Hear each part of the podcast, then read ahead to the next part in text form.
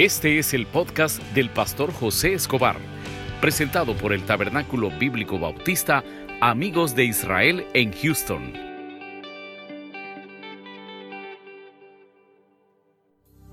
Abramos nuestras Biblias en Segunda de Pedro 3.18. Segunda de Pedro 3.18. Vamos a estar hablando esta noche. La iglesia debe crecer espiritualmente. La iglesia debe crecer espiritualmente y sobre todo en estas crisis. Uno de los errores que comete el cristiano, mire lo que le voy a decir, el creyente, es que es muy confiado. Cometemos el error que un versículo bíblico hemos aprendido y creemos que lo sabemos todo y llegamos a la conclusión que ya no necesitamos más palabra de Dios. Llegamos a la conclusión que ya no necesitamos un sermón más. Llegamos a la conclusión que como todos lo sabemos, eh, ya no necesitamos saber más de Dios. Ese es el peor error que cometemos. La pregunta sería, cuando vienen los malos tiempos, ¿qué ocurre en su vida? La pregunta sería, cuando vienen las crisis, ¿qué es lo que viene en su corazón? Y lo tenemos calculado. Mire, la mayoría de consejería, y no estoy hablando que son malas las consejerías, no, hay, eh, yo, si usted me pregunta, eh, a veces necesito de consejería, claro que sí, hay cosas que usted dice, ¿será que es de Dios? Ahora, en el mediodía estaba hablando con una persona y le decía, mire, ¿qué opina usted de esto? ¿Por qué? Porque no lo sabemos todo. Ahora, la pregunta sería, el que busca consejería y no escucha la palabra de Dios. El que escucha consejería y en lugar de, de entender lo que Dios quiere hacer en él, hace todo lo contrario o no quiere obedecer, quiere que todo se haga a la manera como ellos dicen. Cuidado con ese error, porque no estamos creciendo espiritualmente. Y cuando vienen las crisis y los problemas, ahí está la reacción. Mire lo que dice, los que estamos en el templo, pongámonos en pie, mis hermanos, para que se nos vaya el sueño. 3.18, segunda de Pedro 3.18. Vamos a leer la palabra del Señor en el nombre del Padre, del Hijo y con el poder de su Santo Espíritu. Leámoslo juntos permítame, primera de, segunda de Pedro les dije, ¿verdad? 3.18. Ya lo, segunda de Pedro, 3, amén, leámoslo. Antes bien, creced en la gracia y en el conocimiento de nuestro Señor y Salvador, Jesucristo. A Él sea la gloria, ahora y hasta el día de la eternidad. Amén. Lo volvemos a leer. Antes bien, creced en la gracia y en el conocimiento de nuestro Señor y Salvador Jesucristo, a Él sea la gloria, ahora y hasta el día de la eternidad. Amén. Oramos. Padre, gracias por esta noche que nos permite venir a adorar tu nombre. Ponemos en tus manos esta meditación. Háblanos a través de tu palabra. Oramos por los que estamos preocupados, por los que estamos en crisis. Que esta noche tú nos puedas fortalecer y nos puedas ayudar a entender que toda la fuerza, todo lo que necesitamos está en tu palabra. En el nombre de Jesús hemos orado. Amén y amén. Pueden sentarse. Hace un par de días fuimos a la escuela de nuestro, por cierto, de mi hijo José. Y me dice la maestra, mire, este muchacho es inteligente, este muchacho es activo y, todo lo que usted quiera, este muchacho lo trae. El único problema que él tiene es que es distraído. Yo le doy la clase, él, capta lo que va a hacer. El problema es cuando viene el examen, no se acuerda de nada. Cuando vienen las cosas, no se acuerda de lo que ha hecho. ¿Por qué razón? Porque es confiado, hermano. Y tiene un gran conocimiento. Y viene un día, ese mismo día nos dice la maestra, mire, estos son los resultados. Y, había bajado la nota. Pero a lo que quiero llegar es que cuando nos da los resultados, le dejaron unas tareas. Y me quedo yo viendo, yo dije, voy a ver qué hace él con las tareas. Y comienza a trabajarlas, hermano, a solas. Sol, y comienza a trabajar y a hacerla una por una. Y eran unas, eh, unas tareas de multiplicación, y, eran, y eran de, varias, eh, de, varios eh, este, números, eran altas lo, lo, que estaba haciendo él. Y, y yo que, pero me di cuenta que él es capaz. Pero Él es capaz cuando presta atención. Y el error que está cometiendo la iglesia en la actualidad, eh, aparte que esto es para eh, el estudiante de liderazgo de los que estamos acá en la iglesia, el error es que eh, con poco que se ha aprendido nos hemos confiado. Yo sé que con los de liderazgo de esta iglesia no pasa eso, pero hay, hay, hay estudiantes que solo el día del examen agarran un folleto, porque ya lo han grabado todo. Hay cristianos que solo cuando viene a la iglesia abre la Biblia. ¿Por qué? Porque ya lo anda grabado todo. Hermano, usted no lo sabe todo. Necesitamos recordarlo. Ayer estábamos en una oficina acá en la iglesia y llega un hermano y me dice, mire, ¿qué opina esto, esto y esto? Y yo le dije, mire, brother, busquémoslo. ¿Por qué? No lo han dado la mano. De eso se trata, de que usted pueda interesarse más en la palabra, que usted pueda aprender más de la palabra. Y yo le pongo al, primer punto que tenemos acá, en 2 Pedro 3:18, el cristiano no crece porque no le presta atención a la palabra de Dios. Y quiere que nos hagamos un examen. ¿Por qué cree que hay cristianos resentidos con Dios? Con Dios. Ay, Señor Mira en el trabajo que me regalaste y como me dijiste que me ibas a cuidar el trabajito y hoy no tengo trabajo, ya está resentido. Bueno, sería que le preguntáramos a cuántos amigos nuestros se han quedado sin, empleo, si, si Dios no la trae con usted. Dios no la trae con usted y a eso nos deprime y yo quizás ya no voy a seguir y aquí y allá en el seminario de teología eso era típico escucharlo hermano. ¿Cuántos no llegábamos? Ahí me agrego yo en la lista. Diciendo, hoy que estoy estudiando teología, hoy que me está pasando esto, y no sé qué, y yo quizás ya no voy a estudiar, me la, la, regué con inscribirme, y aparte de eso estoy gastando, pagando, estoy viajando, gastando combustible, estoy viniendo estresado y todo lo demás. Y, había un momento resentido. ¿Qué tenía que hacer yo en ese momento? Entender que estaba en un proceso de crecimiento espiritual. Si hay problemas que nosotros esta noche los podemos estar pasando y no tiene nada que ver con la iglesia, no tiene nada que ver con su trabajo, no tiene nada que ver con sus estudios, es simplemente un desorden nuestro. ¿Cuál puede ser un desorden nuestro? No hay comunión con Dios y ya lo vamos a ver más abajo. Y cuando no hay comunión con Dios, viene el resentimiento. Es que como Dios no me escucha, no, usted cree que no le escucha. Dios siempre está esperando a que usted le hable. El detalle es que usted no está orando. Ay, es que Dios no me va a oír. ¿Por qué si no le habla? Un día me decía una persona, ¿cómo puedo saber si esta otra persona eh, va a hablar o me va a contestar una llamada? Fácil, márquele. Y si le contesta la llamada es porque va a hablar. Y si no le contesta la llamada, eh, mire, y ahora está más fácil. ¿Cómo puedo saber si esta persona me va a contestar una llamada? Mire, mándele un mensaje. Y hoy la misma aplicación le aparece si ya lo, ya lo vio. Si hoy no hay pretexto. No, pero es que no, no, no, no, fue recibido. El mismo teléfono le mensaje enviado y recibido. Y si no se lo contestó es porque no quería hablar. Entonces lo mismo está aquí hablando el Señor. ¿Cómo usted va a estar resentido con Dios diciendo que es que Dios no me ayuda, es que Dios no me escucha? Si no lo busca, mi hermano. Mire lo que dice el versículo. Antes bien, ¿qué dice, hermano? Creced en qué dice hermano? En la gracia y en el conocimiento de nuestro, ¿qué dice ahí? Señor y Salvador Jesucristo. Acérquese más a Él. Acérquese más a Él. ¿Cómo usted va a hablar de una persona si no la conoce? ¿Cómo usted va a tener confianza en una persona si no la conoce? Yo en El Salvador tenía un amigo y me daba buenos consejos ese amigo. Y me acuerdo que un día me dijo el amigo, yo allá compraba, vendía carro, hacía varias cosas allá y teníamos por ahí un negocio. Me dice, mire, brother, me dice, en la compañía en la que usted tiene hay gente que confía mucha plata en usted. Sí, le digo. ¿Y dónde lo recibo? Mire, imagínense la mente negativa que uno tiene a veces. Ah, no, hombre, yo aquí yo, yo había comprado un escritorio, unas sillas de plástico, dos sillas de plástico, y, pero nada que ver de oficina. Y aquí lo recibe, brother. Sí, yo ahí lo sentaba. Según yo era la última maravilla la que yo había hecho ahí. Hasta una plancha de cemento había puesto. Y me dice él, pero míreme, yo, yo no confiara un proyecto en usted si no tiene ni, ni archivos, no tiene nada. Y, y, tenía toda la razón. Y me dijo él, mire, haga una oficina. Y después me dice esta persona, mire, y, y usted eh, en cuál carro anda. No, es que de repente, no, me dice, usted tiene que tener una estabilidad en carro, que la gente le conozca un carro.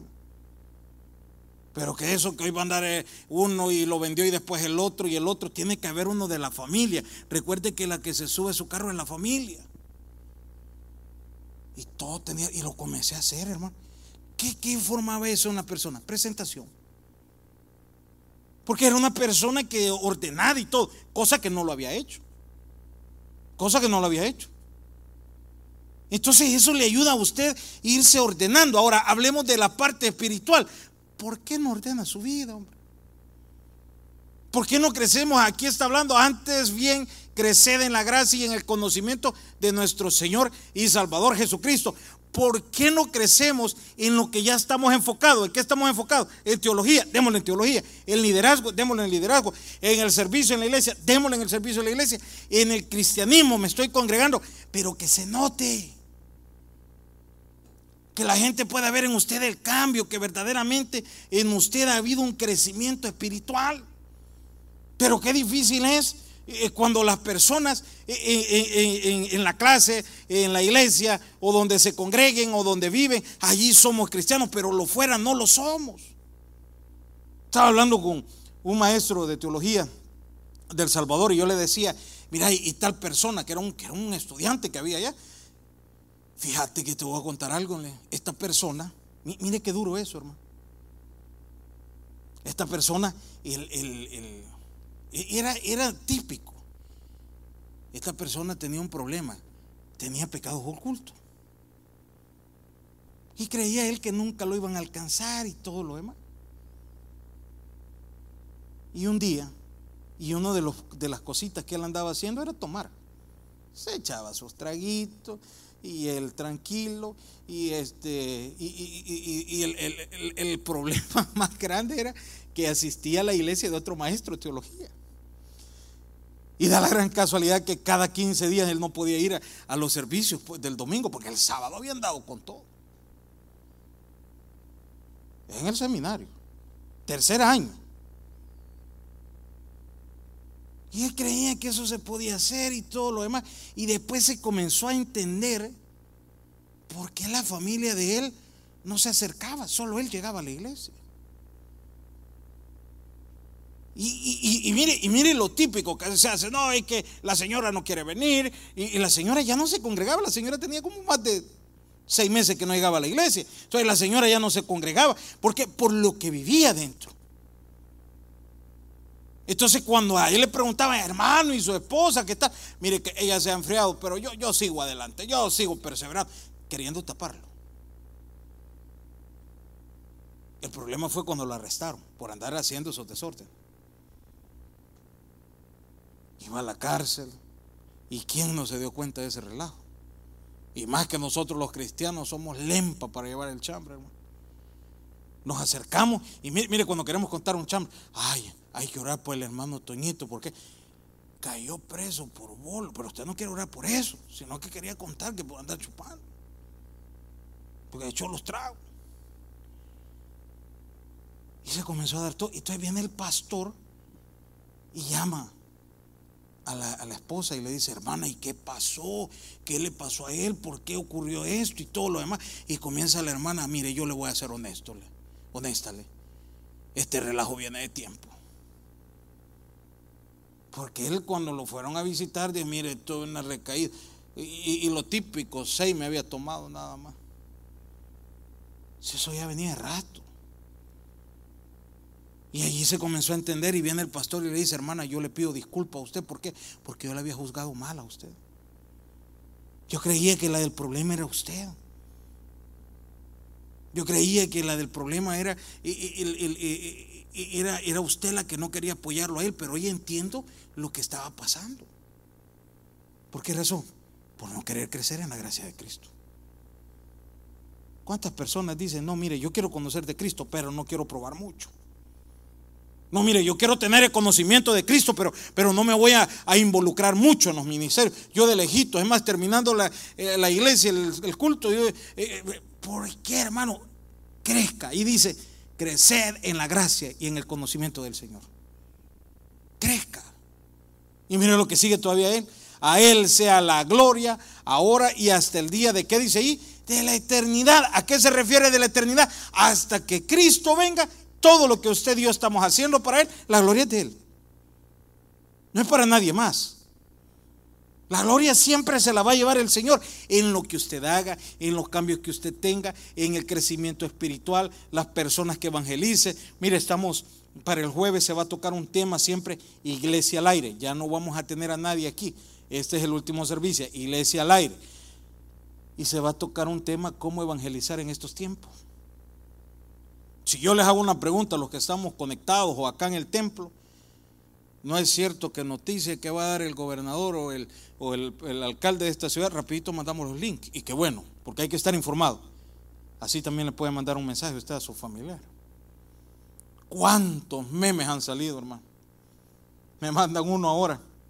Aparece Francia y habían salido unos, unos animalitos a la calle. Me mandan Italia, habían salido unas este, ovejitas. En otro habían salido unos venados y en El Salvador el montón de gente, los burros en la calle, decía. Como yo soy del Salvador, hermano. Los burros en la calle, decía. ¿Por qué no queremos entender?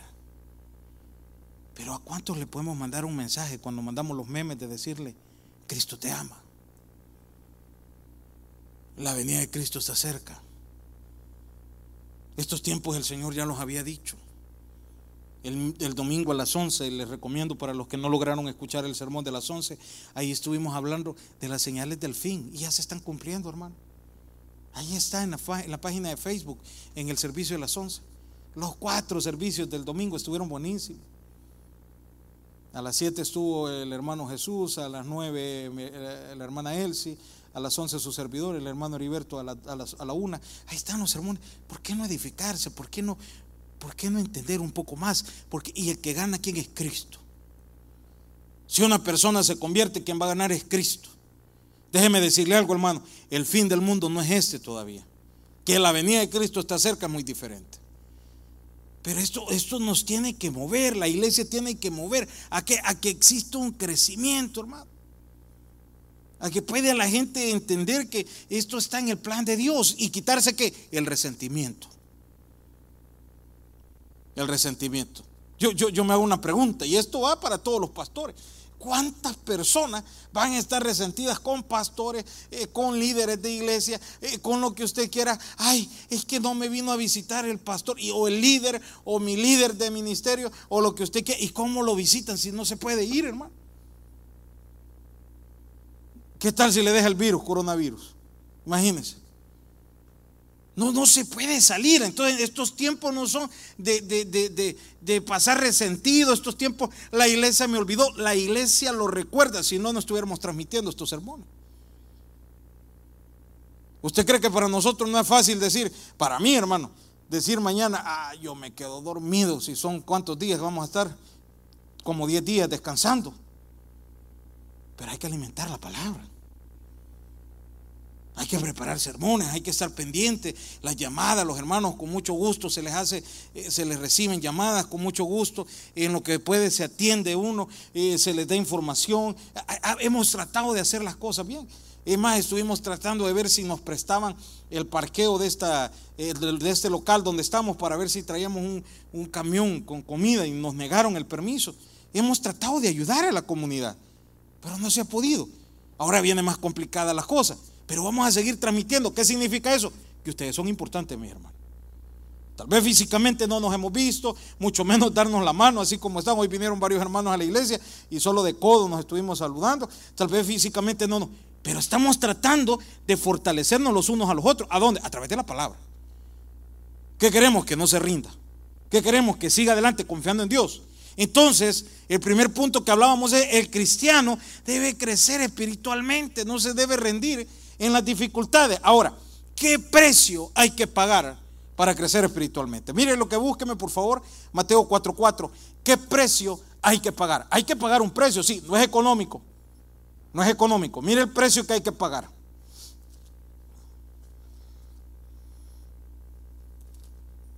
Un amigo me decía hoy, mira, porque él va siempre al gimnasio, mira, me dice, cuando termine esta cuarentena, voy a, voy a terminarla con 40 libras más, me dice porque no hay gimnasio.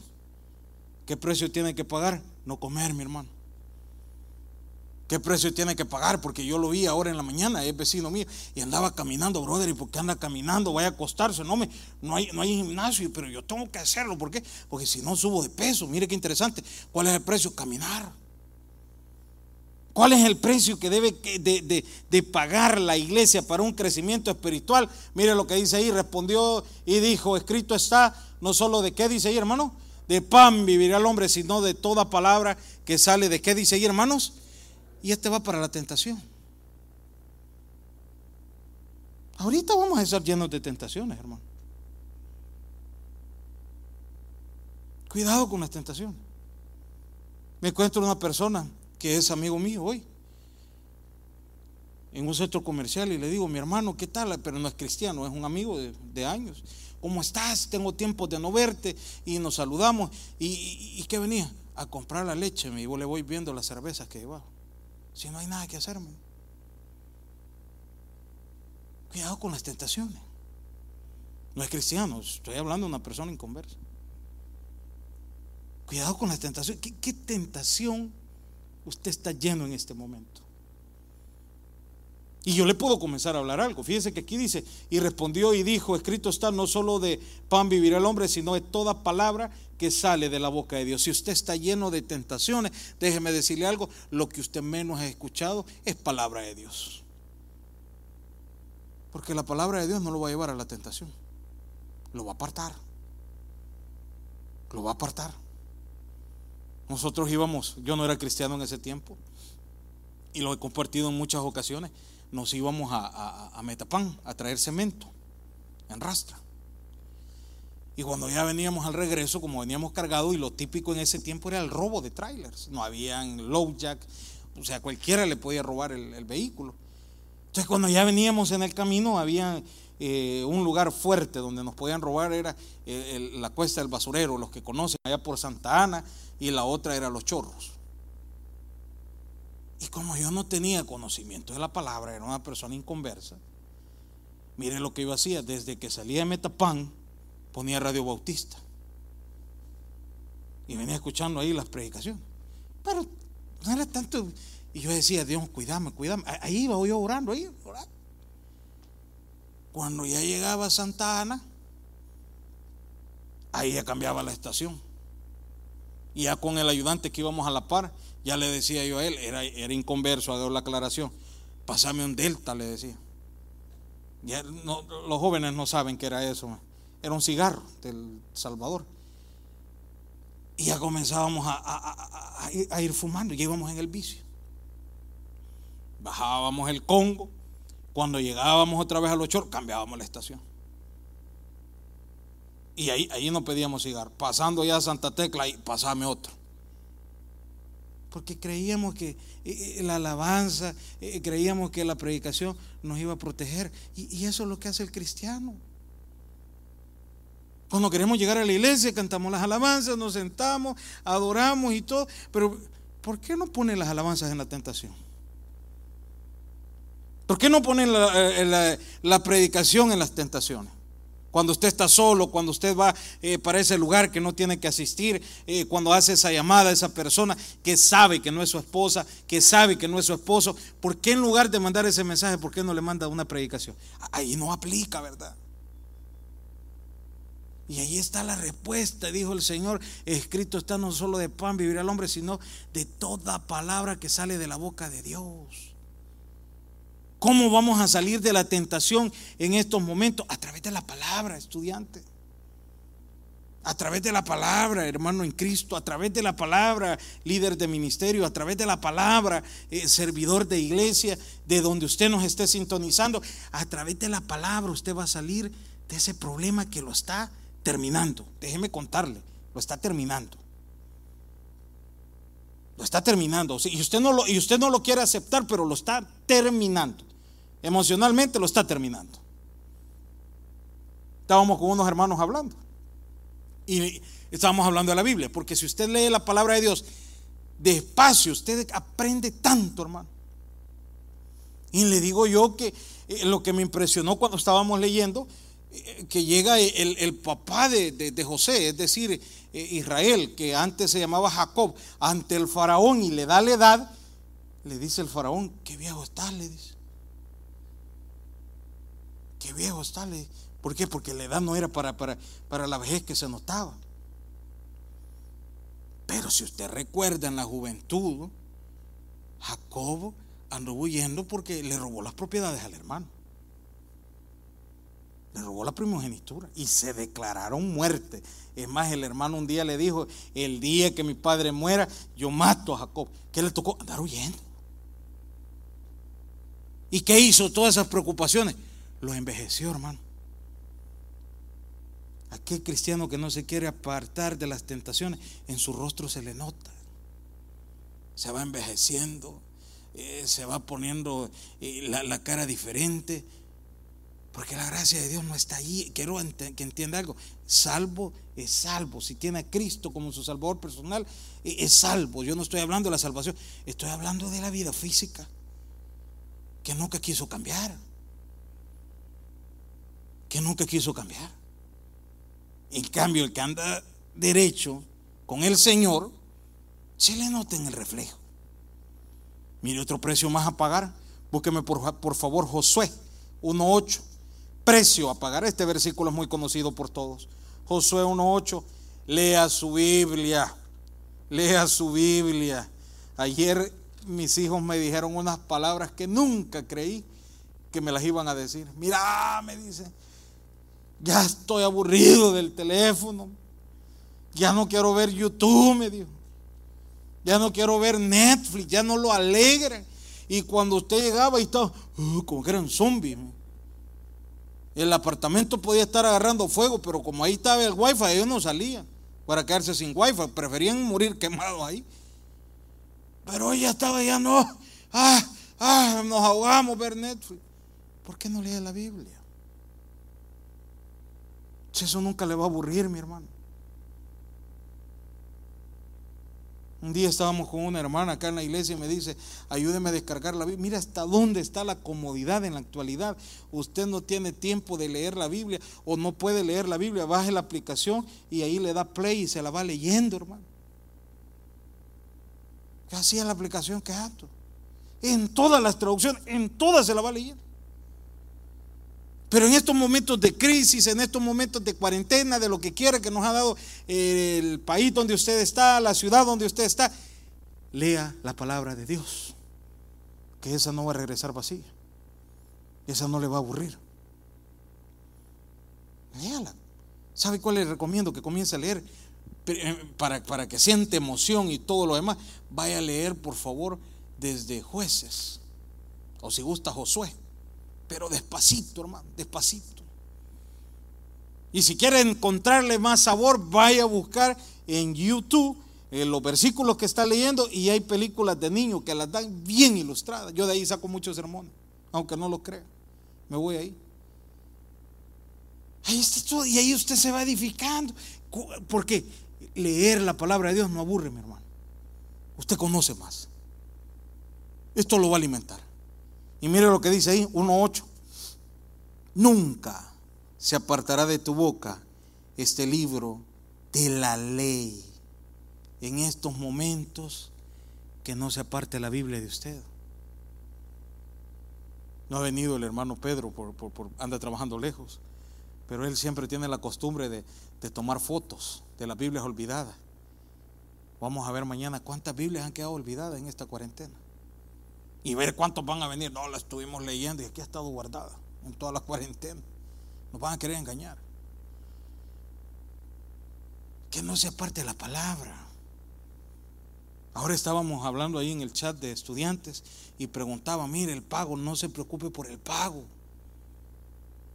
sus maestros les van a estar mandando a ustedes eh, las clases, eh, los folletos que tienen que leer, videos, no sé cómo lo van a trabajar ellos. Preocúpense por leer eso. Les van a mandar los exámenes. Estábamos viendo ayer este, las calificaciones de los exámenes, con folleto y todo.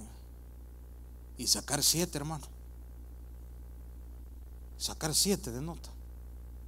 Y no estoy hablando que mal, pero no le prestamos el tiempo necesario. Qué bueno. Con siete se pasa. Y, Y, a nuestros hijos les exigimos, ¿cuánto te sacaste? 85. ¿Y cómo que bajaste 15? Pero el cipote está con la materia a puro coco. Y nosotros con el folleto. Porque no le prestamos atención. Es que el trabajo, lo que quiere agregar, hermano, para todo hay tiempo. Para todo hay tiempo. Lo que pasa es que siempre Dios queda de último. Siempre Dios queda por si sobra, por si falta, por si. Eh, Dios queda en, último lugar. A partir de hoy, que Dios sea prioridad, hermano. Ahí está hablando, dice, nunca se apartará de tu boca este libro de la ley. Guárdelo, aliméntese. Y yo entiendo los procesos que se pasan. Si cuando uno estudiaba también uno no quería a veces llegar a abrir libros. Pero eso es lo que lo alimenta. Eso es lo que lo sostiene. Y dice ahí, sino que de día y de noche meditarás en él, para que guardes y hagas conforme a todo lo que en él está escrito, porque entonces hará prosperar tu camino y todo te saldrá bien. Ahí está la respuesta meditarás de día y de noche. Es decir, que todos los días. No, no, no, todo el día. No, no, no. En la mañana cuando se levante y en la noche cuando llegue a su casa. Día y noche. Dedicar 15, 30 minutos a la lectura. Yo estaba, a mí me gusta siempre como tener en movimiento la mente. Y me he puesto a jugar una cuestión, este, crucigrama y me pongo ahí, y, pero hay uno que está en la línea y ahí aparece, eh, le, ponen, eh, por ejemplo, eh, es algo que se hace sólido y viene del agua. Y ya le aparecen ahí las letras. Usted, usted, las tiene que ordenar. Hielo. Pero, pero usted está jugando con el cerebro. ¿Para qué? Para, para, para tener algo activo. El problema es cuando el cerebro no tiene nada que hacer. Y como no tiene nada que hacer, lo llenamos de chambre lo llenamos de temor. Lo llenamos de, todo lo que le estamos metiendo y borbandeando y borbandeando y borbandeando. Y serie y todo lo que le quiera meter. Y todo. Métale palabra de Dios para estar fortalecido. ¿Es un precio que pagar? Sí. Y otro precio más, rapidito. Juan 13, 17. En estos momentos de crisis, ponga en práctica la palabra. Juan 3, 17. 13, 17. 13, 17. Juan 13, 17. Ponga en estos momentos de crisis la palabra. ¿Cómo la va a poner en estos momentos de crisis? Si yo les preguntara a todos cuántas veces hemos visitado a un amigo y le hemos llegado a dar fuerza, mira, Dios tiene la respuesta, no te preocupes, vas a salir adelante y los hemos llegado a motivar, en estos momentos de crisis no baje la guardia. No baje la guardia. El error que tenemos es que cuando no hay crisis en nosotros, nosotros ah, somos grandes motivadores, somos grandes eh, eh, este, consejeros, somos grandes de todo. En los problemas también hágalo. Mire lo que dice ahí, si sabéis estas cosas, ¿cuáles cosas? La palabra de Dios. Si conoce quién es verdaderamente Dios, aquí dice, bienaventurados seréis, si qué dice ahí hermanos, doblemente bendecidos si usted las pone en práctica. ¿El qué va a poner en práctica? Lo aprendido. ¿Dónde? En el seminario, en las clases eh, de liderazgo, en las predicaciones de su iglesia, en la iglesia donde usted se congrega, al momento de servir el versículo de combate que usted tiene. Todos tenemos un versículo, pues ese versículo póngalo en práctica. Póngalo en práctica. ¿Y cuál tiene que ser? En los momentos de crisis, vaya a leerlo. Había un, un rey que un día perdió todo el reinado, todo, en una noche. Llegaron, lo atacaron y él se dio a la fuga. Y cuando se da la fuga, eh, lo buscaban para matarlo y logró irse. Y pasó escondido cantidad de tiempo en el monte. Pero a los días salió del monte y cuando él sale del monte, comenzó antes de eso, perdón, antes de que él se diera la fuga, antes que pasara la crisis, él había hablado con los más sabios de su reinado. Y le habían dicho a los más sabios de su reinado, mire rey, él les dijo yo quiero que ustedes me hagan una frase clave cuando el día que yo esté en mi peor crisis, yo pueda leer esa, esa frase y me vuelva a levantar. Y le hicieron una frase, pero nunca la había leído él. Y se llegó ese momento de crisis, él andaba huyendo. Y ese día dicen que él estaba escondido, agarra una espada porque se iba a matar. Se iba a matar, ya, ya no soportaba la vida. Después de ser un rey, quedar sin dinero, después de ser un rey, quedar sin palacio, quedar sin casa, durmiendo en el monte, eh, buscando prestado. Así le tocó andar a él. Y abre la frase. Y en la frase estaba escrita una palabra que decía, esto tenía que pasar. Y él se quedó pensando, esto tenía que pasar, esto tenía que pasar. Y viene el rey al escuchar esa frase, lo motivó y no se mató. A los dos años volvió a levantar su reinado. Y cuando iba entrando él a su palacio, con las pompas, con caballos, banda, todo lo que quiera, celebrando que se había levantado otra vez el reinado. Le dice uno de los sabios, rey, vuelve a leer la frase. Le, no, le dijo, la frase solo es para crisis. Le, no, no, es para estos tiempos de victoria. Y cuando la abre decía la frase, esto también tenía que pasar. Lo mismo le digo a usted esta, esta noche. Estamos en crisis, estamos en problemas, en lo que usted quiera, esto tenía que pasar, mi hermano. Pero si usted conoce la palabra de Dios, usted está firme en la palabra de Dios, usted no se rinde en la palabra de Dios, usted está motivando a los hermanos en Cristo. Y, estos son los momentos de exhortarnos los unos a los otros. Aquel que está flaqueando, no se ponga a llorar a la par de él, empújelo a que siga adelante. Doblemente bendecido es si usted lo hace. ¿Qué va a entender? Que esto también tenía que pasar. Aquí se prueba la firmeza cristianos en las buenas y cristianos en las malas, fortalecidos con la palabra de Dios. Mire otro más. Otro precio a pagar es Efesios 4.12. Efesios 4.12.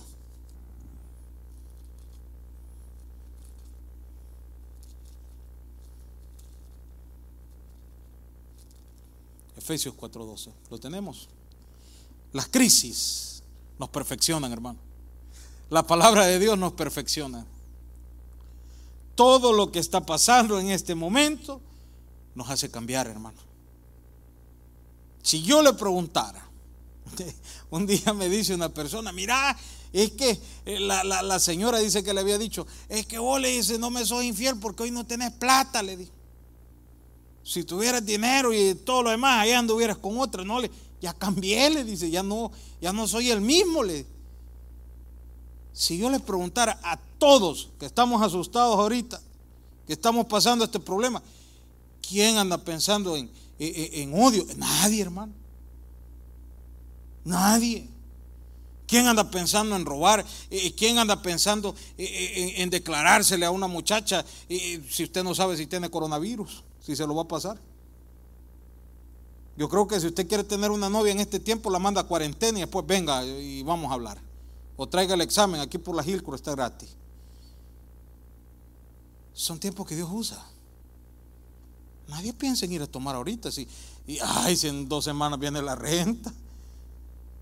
Y, y, cuántos estamos ahí pendientes del televisor y que digan, y las rentas en Houston quedan suspendidas. Pues no hay que pagarlas, no han dicho nada, mi hermano. Y el presidente dijo que iba a mandar un depósito, no hay depósito. Ya dijeron ayer que no hay depósito, así que no anda empeñando nada, que no hay nada. ¿Qué está haciendo Dios? Nos está purificando. Nos está purificando, nos está limpiando. En estos momentos de crisis, el precio a pagar es entender lo que Dios está haciendo. Y mire lo que dice ahí, a fin de perfeccionar a los santos para la obra del ministerio. O sea que usted estudiante de liderazgo, estudiante de teología, miembro de iglesia, líder, lo que quiera agregarle en estos tiempos de crisis, Dios le está cambiando su forma de pensar. Dios le está poniendo un chip nuevo. ¿Y cuál es el chip nuevo? Cambiar, perfeccionar al creyente, ordenar la iglesia, ordenar nuestras vidas. Estos son momentos de reflexión. Estos son momentos de salir adelante en Cristo. Y mire uno más rapidito, se nos fue el tiempo. Eh, Mateo 14, 16, 24, vamos a dejar pendientes dos puntos. Mateo 16, 24, en estos tiempos busque negarse usted mismo. Fíjese cómo está la, la ley ahorita. Si yo les pregunto a los que están conectados, a los que están aquí, ¿a dónde les gustaría estar a ustedes en este momento? Yo sé que la mayoría diría, no, mire, yo estaría en este lugar, yo estaría allá, pero como la ley nos ha negado, nos ha dicho, no, no, no, a la casa, a la casa, pero a la casa nos están mandando. A cuarentena, aguantar a la señora, aguantar a la suegra, a los que viven con la suegra, aguántela. Que estos días va a ser de, de liberación para la casa, aguantar. Eso es lo que están diciendo. ¿Qué está haciendo? Se está negando usted. ¿A qué? A la libertad que había. Las autoridades están hablando que sea usted a partir de día de hoy, después de las 11.59 pm, usted anda en la calle y no anda haciendo nada, usted es arrestado, va a 120 días a la cárcel con una multa de 2 mil dólares. Eso es lo que van a estar aplicando. Esto no es un juego lo que viene. Y hay que obedecer. Hay que obedecer.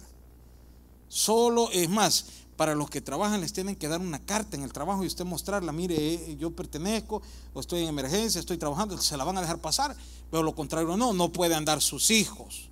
No se le va a ocurrir mañana eh, sacar a sus hijos, vámonos de paseo, vámonos a un parque, porque no estamos de vacaciones, estamos en emergencia. ¿Qué han hecho? Negarnos a nosotros mismos. Entonces lo mismo dice Cristo.